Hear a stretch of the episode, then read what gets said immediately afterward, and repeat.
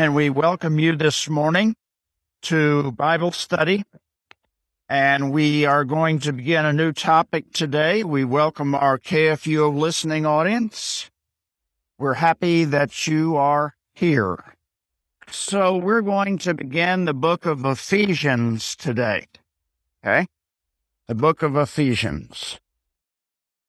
A very important book, but we want to start out by talking a little about the city of Ephesus. It was a very important city, uh, a major city in Asia Minor, which is now Turkey. A well known city because this city housed the temple of Artemis, or in, in uh, uh, the Romans would call it the Temple of Diana. This temple was so large that it was considered one of the seven wonders of the ancient world. Seven wonders of the ancient world. And the whole city, uh, there were certainly Jews there, but most of the people there uh, paid tribute to Artemis or Diana. There was a huge trade there in um, making images, statues of Diana, and they would sell them to people who came to Ephesus. It was a very lucrative uh, a practice. Now, it's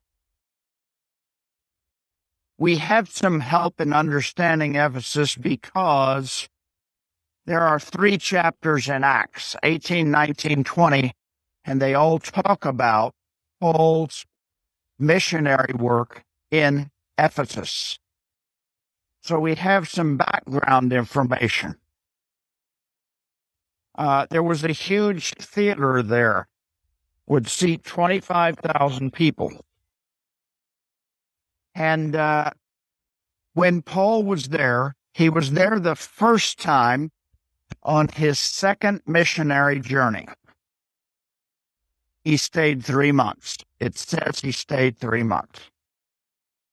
But on his third missionary journey, he stayed three years. This was the longest the Apostle Paul ever stayed at any mission outpost. So, where we studied the book of Romans, that was a letter written uh, to the people, the Christians in Rome, whom he had never met. He had never been there. Ephesians is much different because he's writing to people he knows very well because he was there for so long. And what he came to realize was Ephesus could be a missionary outpost for all of Asia Minor.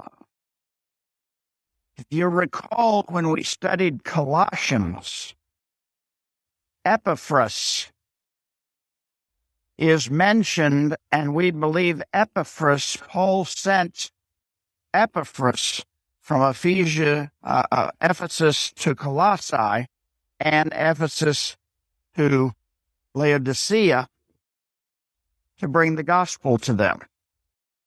So he used it as the base of missionary work in Minor. Ephesus was not on the water, but it had a harbor that was connected to the water by a river. So there was navigation there. Now, let's go back for a moment, and I want to read you a, a line from uh, Acts 19 because there was a riot there. Okay. there was a riot in Ephesus. Um, one of the artisans, the guy, one of the guys that made these images of Diana, their trade was disappearing because Paul was proclaiming the gospel and nobody was buying statues anymore and images of this God. So he stirred up a riot.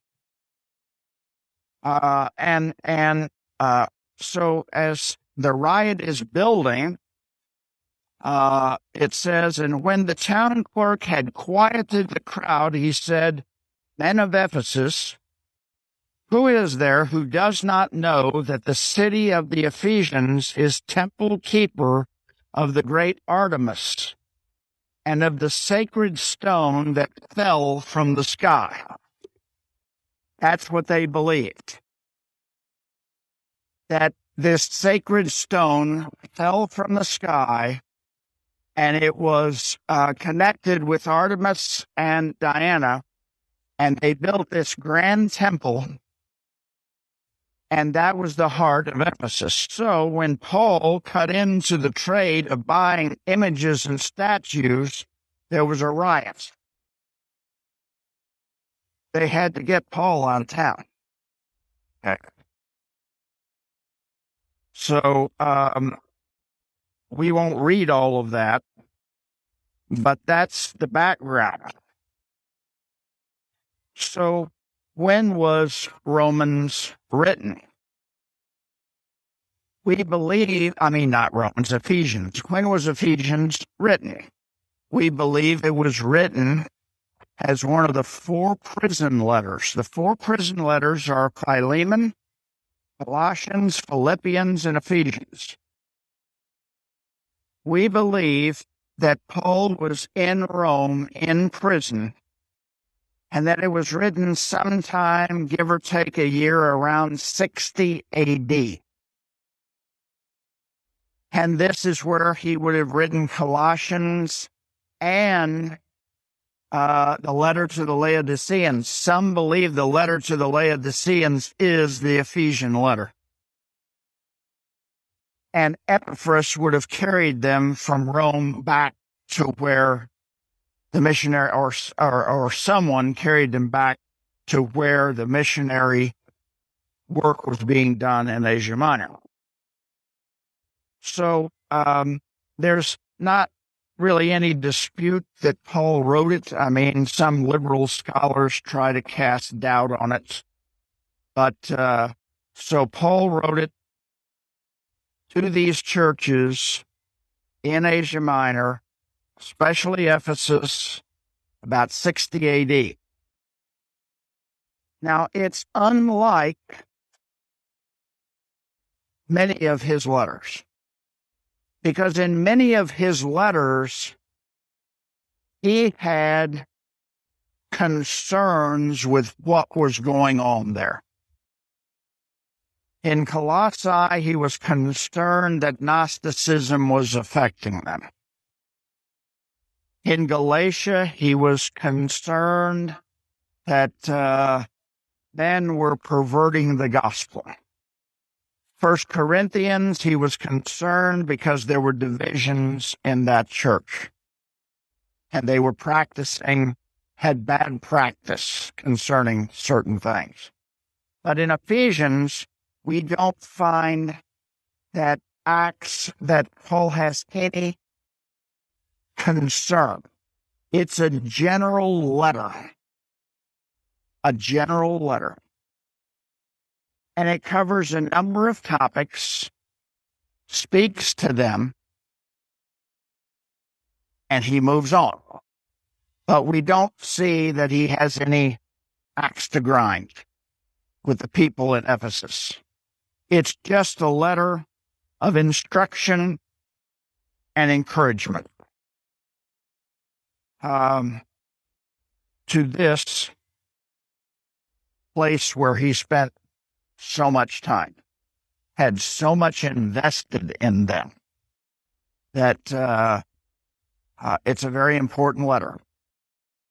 And so uh, let's uh, begin to talk about, let's begin to look at the verses of the letter itself in Ephesians chapter 1. Now, um, it begins like all letters. Paul, an apostle of Christ Jesus, by the will of God. Okay, now he's at, he adds that in several of the, the letters he writes because he wants to make it clear he did not appoint himself to this. It is through God's work. And of course, the road to Damascus and everything that happened after that. It is God that chose Paul, not Paul chose to do what he was going to do. That's very important because uh, no one, we, we don't allow people to just usurp to be a spiritual leader in the church. We, we don't we don't do that. You chose a man to receive a call to be your pastor. You chose him. He didn't show up and decide, I'm your pastor. So uh, Paul is making it clear that it was through God's action. That's very important. It was very important when he wrote to those in Galatia because there were those that accused him of usurping the office. But uh, so he added that by the will of God. All right. To the saints who are in Ephesus, okay, saints who are in Ephesus, the faithful ones in Christ Jesus, Grace to you and peace from God our Father, the Lord Jesus Christ. Grace here means joyful greetings. And grace is indeed also a reminder of God's grace to us. Peace, uh, the concept goes all the way back to the concept of shalom in Hebrew. Grace and peace from God our Father and the Lord Jesus Christ. Uh, that's his opening greeting. Now, it's very interesting that from verse 3 to verse 14, in the Greek New Testament, it is one sentence. One, 11 verses, one sentence. There is no punctuation. It is to show the unity of what's being said. Further, if we look at this, it's divided into three sections. Chapter 1, verses 3 to 6 concern the Father. 1 verses 7 to 12 concern the Son, and 1 verses 13 and 14 the Holy Spirit. It is Trinitarian. So it is unified, one sentence, but all three persons of the Trinity are mentioned. It is a song of praise some kind, sometimes called a prayer. This is from uh, the Old Testament, Barakah. It was a praise. It was a praise because it doesn't mention anything about us. That's the difference between praise and prayer praise is always about God's work and what He's done. Prayer is us coming with requests. This is pure praise of what God, Father, Son, and Holy Spirit have done for us. There are baptismal allusions throughout this in the words he uses. And baptism is connected with predestination. We'll talk about that in a moment. There are a number of words or phrases that are used in this that are used repeatedly in the book of Ephesians. So it's like the start of it, and the themes he mentions are going to be discussed further when he uses the same words in Ephesians. Some of those words are grace, heavenly places, holy and without blemish, will and purpose, inheritance and sonship, the blood of Christ, the richness of grace, mystery, and Holy Spirit. So if you trace those words in Ephesians, you will find that those words are used again and again throughout the book. The other important thing about these 11 verses is this everything that's said is followed by in Christ or in Him. Because God deals with us either in judgment or in Christ. All blessings are in Christ. And so he says it over again in Him or in Christ is repeated throughout these first 11 verses. Okay? So, we'll start this one long sentence. Now, in your in your New Testament translation, they put periods. Okay. Periods and commas. But in the Greek text, there are none. Okay. All right.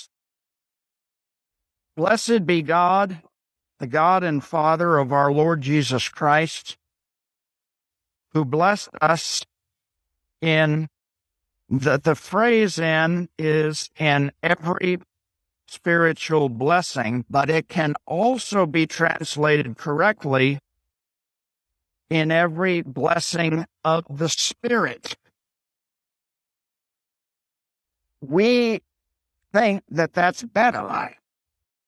Because in the first verse of this Trinitarian praise, if you say, in every blessing of the Spirit, all three members of the Trinity are mentioned in the first verse Father, Son, and Holy Spirit.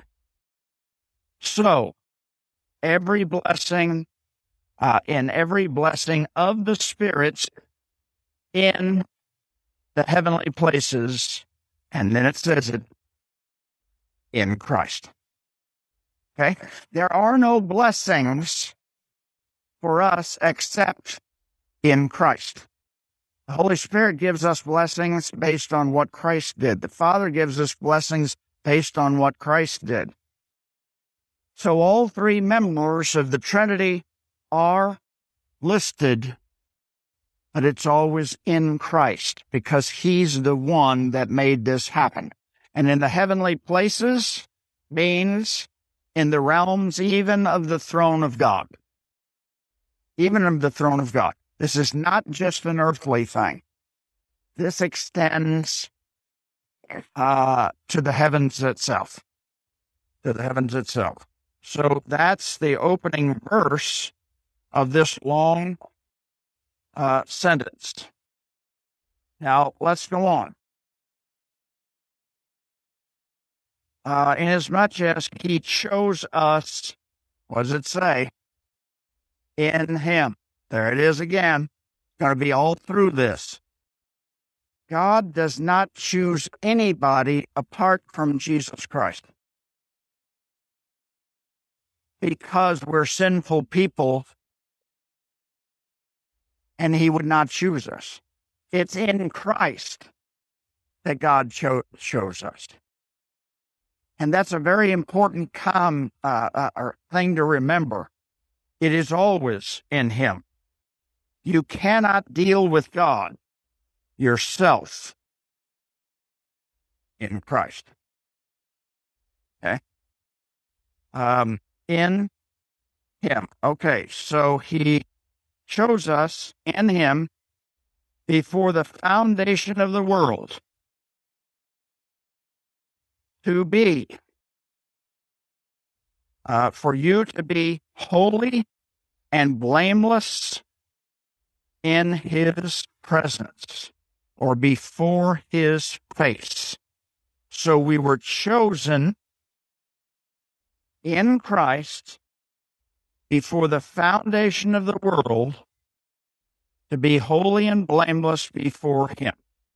So this took place before the foundation of the world. Now, here's the important thing to remember. And this is where we get into the whole predestination thing. Uh, that some believe uh, you're predestined uh, to go to heaven and some are predestined to go to hell. Notice it emphasizes you're only chosen in Him. That tells us God did not, before the foundation of the world, arbitrarily say, this one's in, this one's out. It's in Christ. This was not an arbitrary decision. This was part of his plan. This was part of his plan, and it all centered around Jesus Christ. It was not an arbitrary decision by God that some should be saved and some should be damned. What it's talking about here is only those in Christ. But we know that he did not choose for people that they would go to hell. It's their own rejection. Okay? Their own rejection. Yes, rejecting Jesus Christ. Now let's go on. We'll add to this. In love, he predestined you into the adoption through Jesus Christ to himself, according to the good pleasure of his will. Okay. He predestined us in to adoption. Anytime you see the word adoption in the New Testament, it refers us to baptism. Because you see, Jesus is the Son of God. We're the adopted children of God through baptism. So it's linking here predestination and baptism. What Paul is saying is if you doubt that your if you doubt your faith in Jesus Christ, what is the one thing you can point to to give you assurance? Baptism. Luther did that. Luther was questioned. And and he had written on the table how do you know this? he pulled back the sheet and there it said, I am baptized. Okay. Baptism is the key. Okay. So we're adopted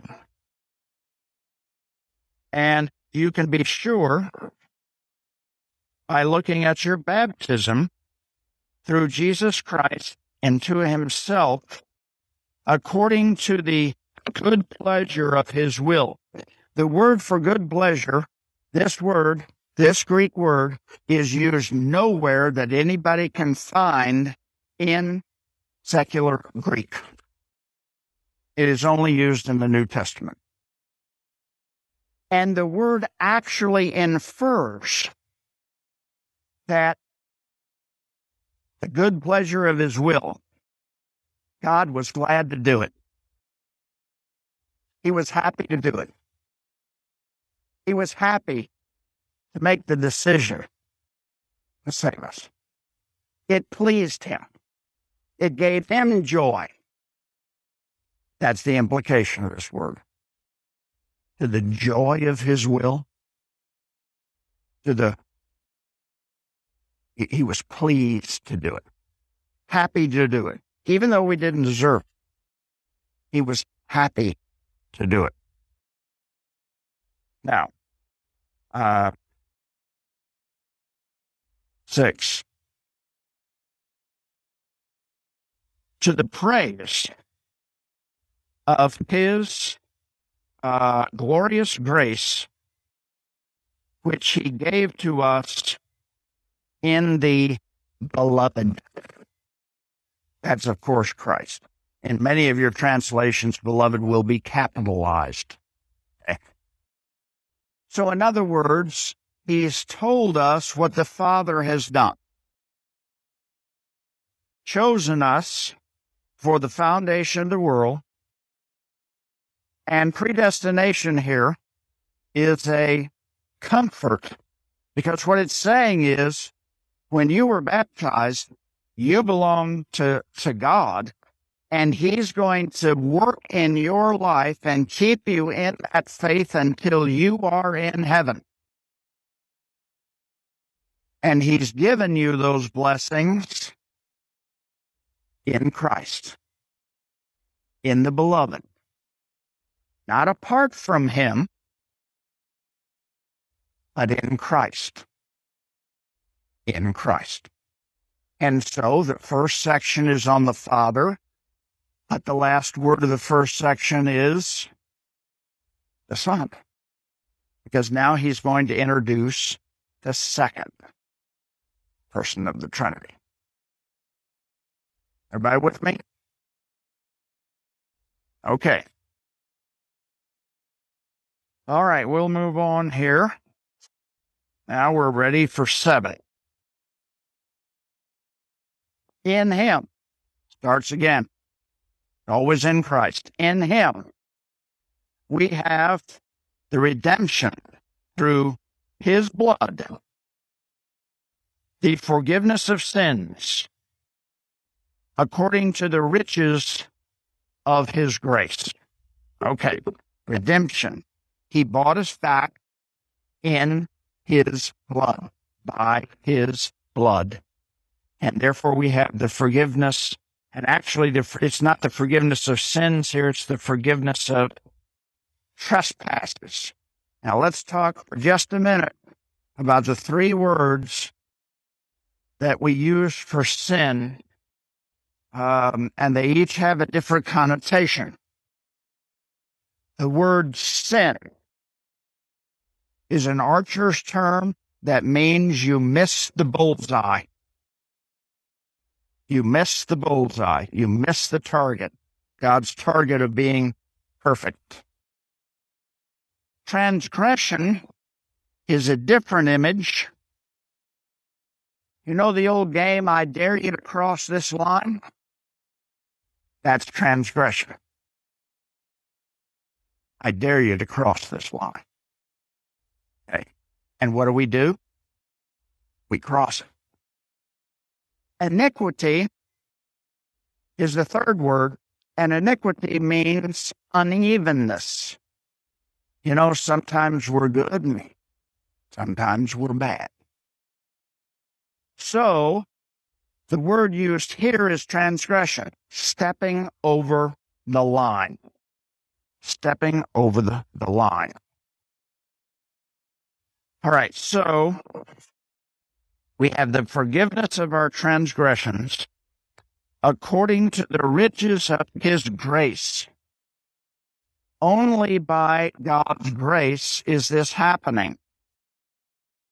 He did it even though we didn't care enough that he'd do it. He did it even though we didn't care if he did it. but he still did it.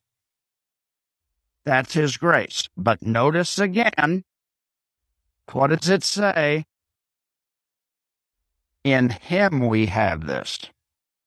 There it is again. Okay, verse 8. And he poured out upon us.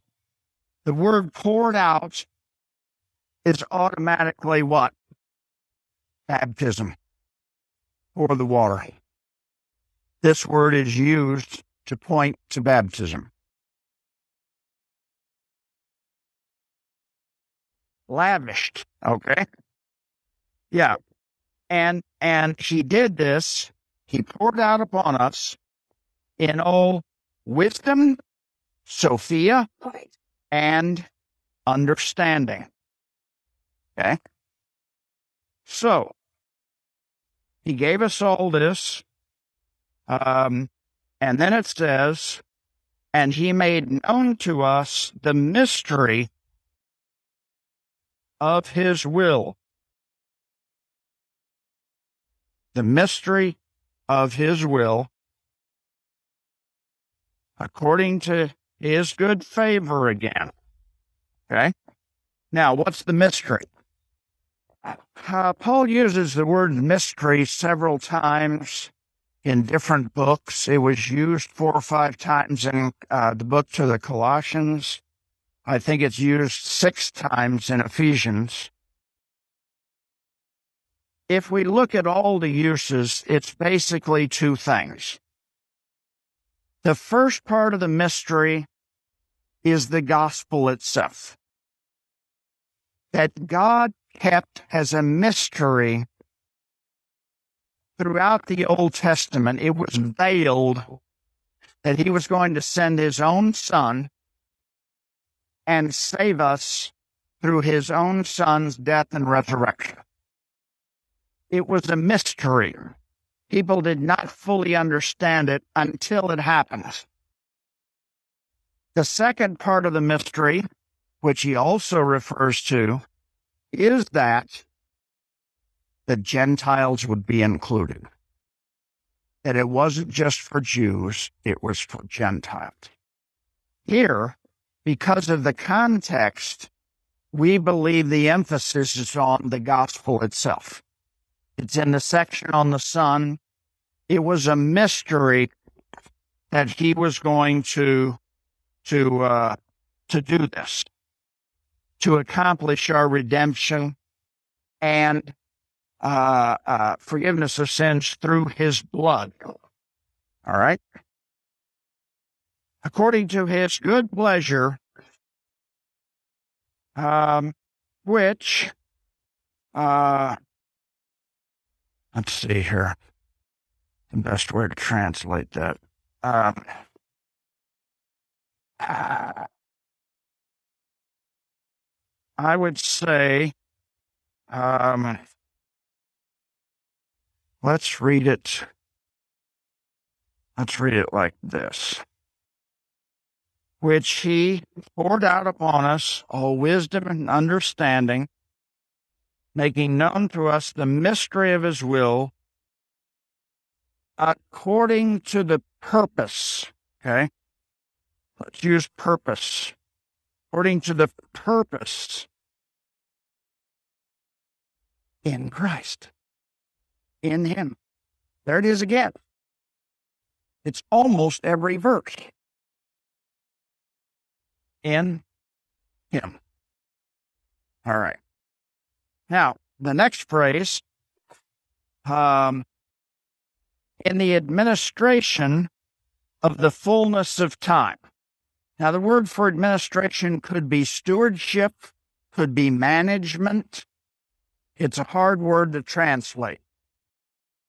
But notice he did this, it was his purpose in the management of the fullness of time. That causes us to remember that phrase in Galatians. When the fullness of time had come, God sent forth his son, born of a woman, born under the law to redeem those under the law. So, what it's saying here is that Christ fulfills the times. Okay? The order of the times in Him. Okay? The order of the time.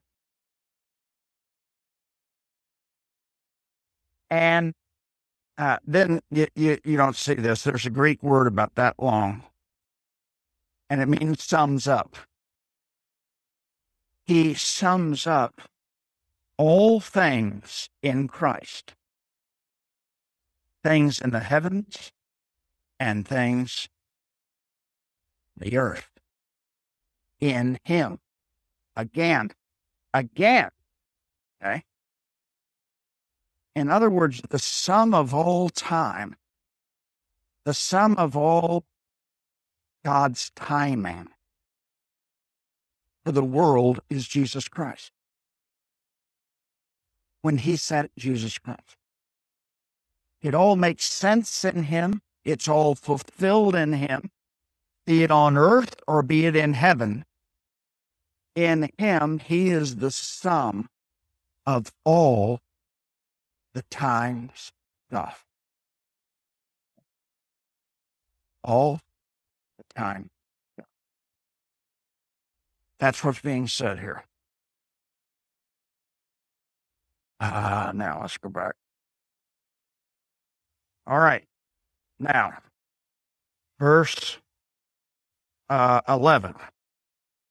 In whom we share an inheritance, being predestined according to the purpose of Him who works all things according to the counsel of His will. That's kind of a complicated mess. Um, okay, in Him, in Christ again, we share in an inheritance. What does your translation say?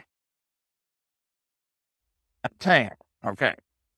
So we share an inheritance, um, being predestined according to the purpose of the one who works all things according to the purpose of his will. In other words, what's being said is you are obtaining an inheritance because of the actions of God that he has worked according to the purpose of his will from before the foundation of the world. In other words, it's a summary statement of God doing all this exactly according to his plan.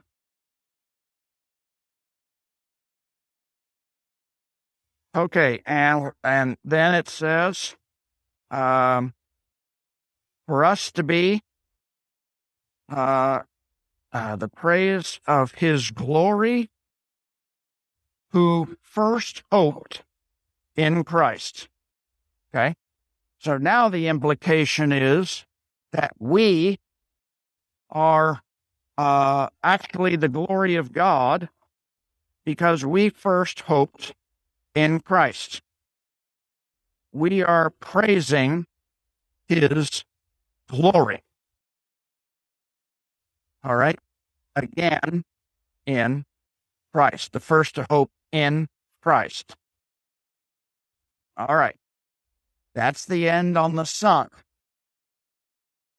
Now we have two verses on the Holy Spirit. In whom you also have heard the word of truth, the gospel or good news of salvation, of your salvation, in which all believing you are sealed with the promised Holy Spirit. Okay, so it starts out you have heard the word of truth, the word of the gospel of your salvation, which you believe, and you are sealed. A seal is set upon you. There are a number of times in the scriptures that seals are put on people. Uh, a seal was put on Cain. That was a bad one. Seals are put on people's foreheads in the book of Revelation. The seal is a sign of ownership. A sign of ownership. So when God puts, the Holy Spirit puts a seal on you, it is a sign of ownership. When did that occur? Baptism. Okay. God said, This child is mine. Okay. So, um, having been received all these blessings of Christ, we are sealed with the promised Holy Spirit, who is the earnest or guarantee of your inheritance. The earnest or guarantee.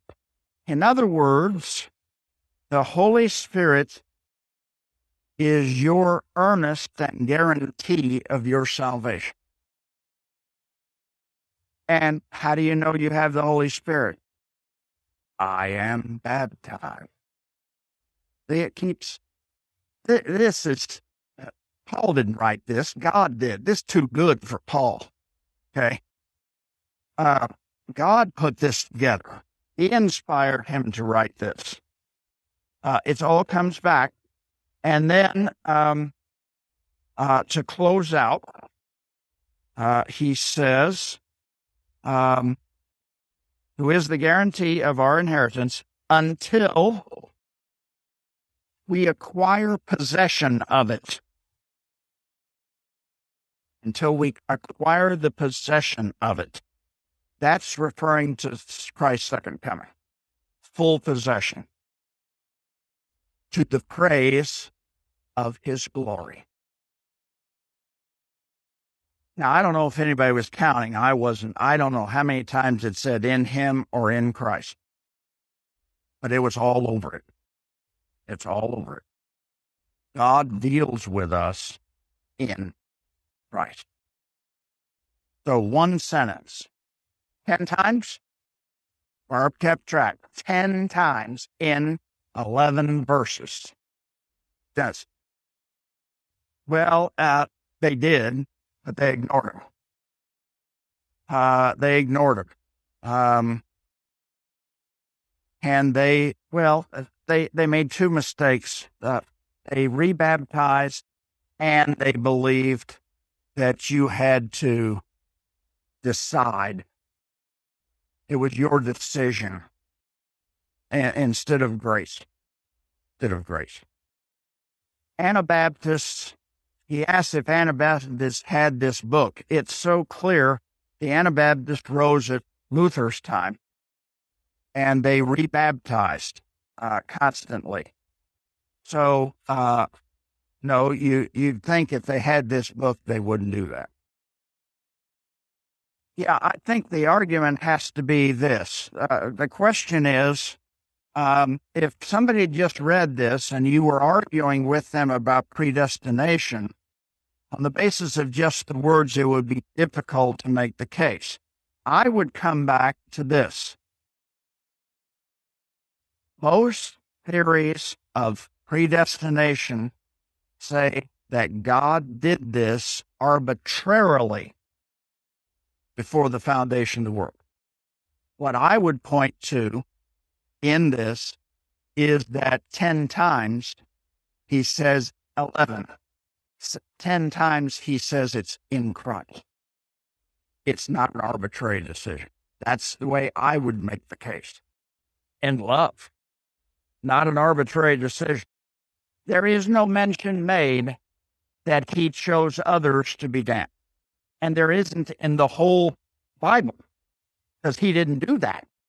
That's right. The mention of adoption and that baptism language puts it in proper context.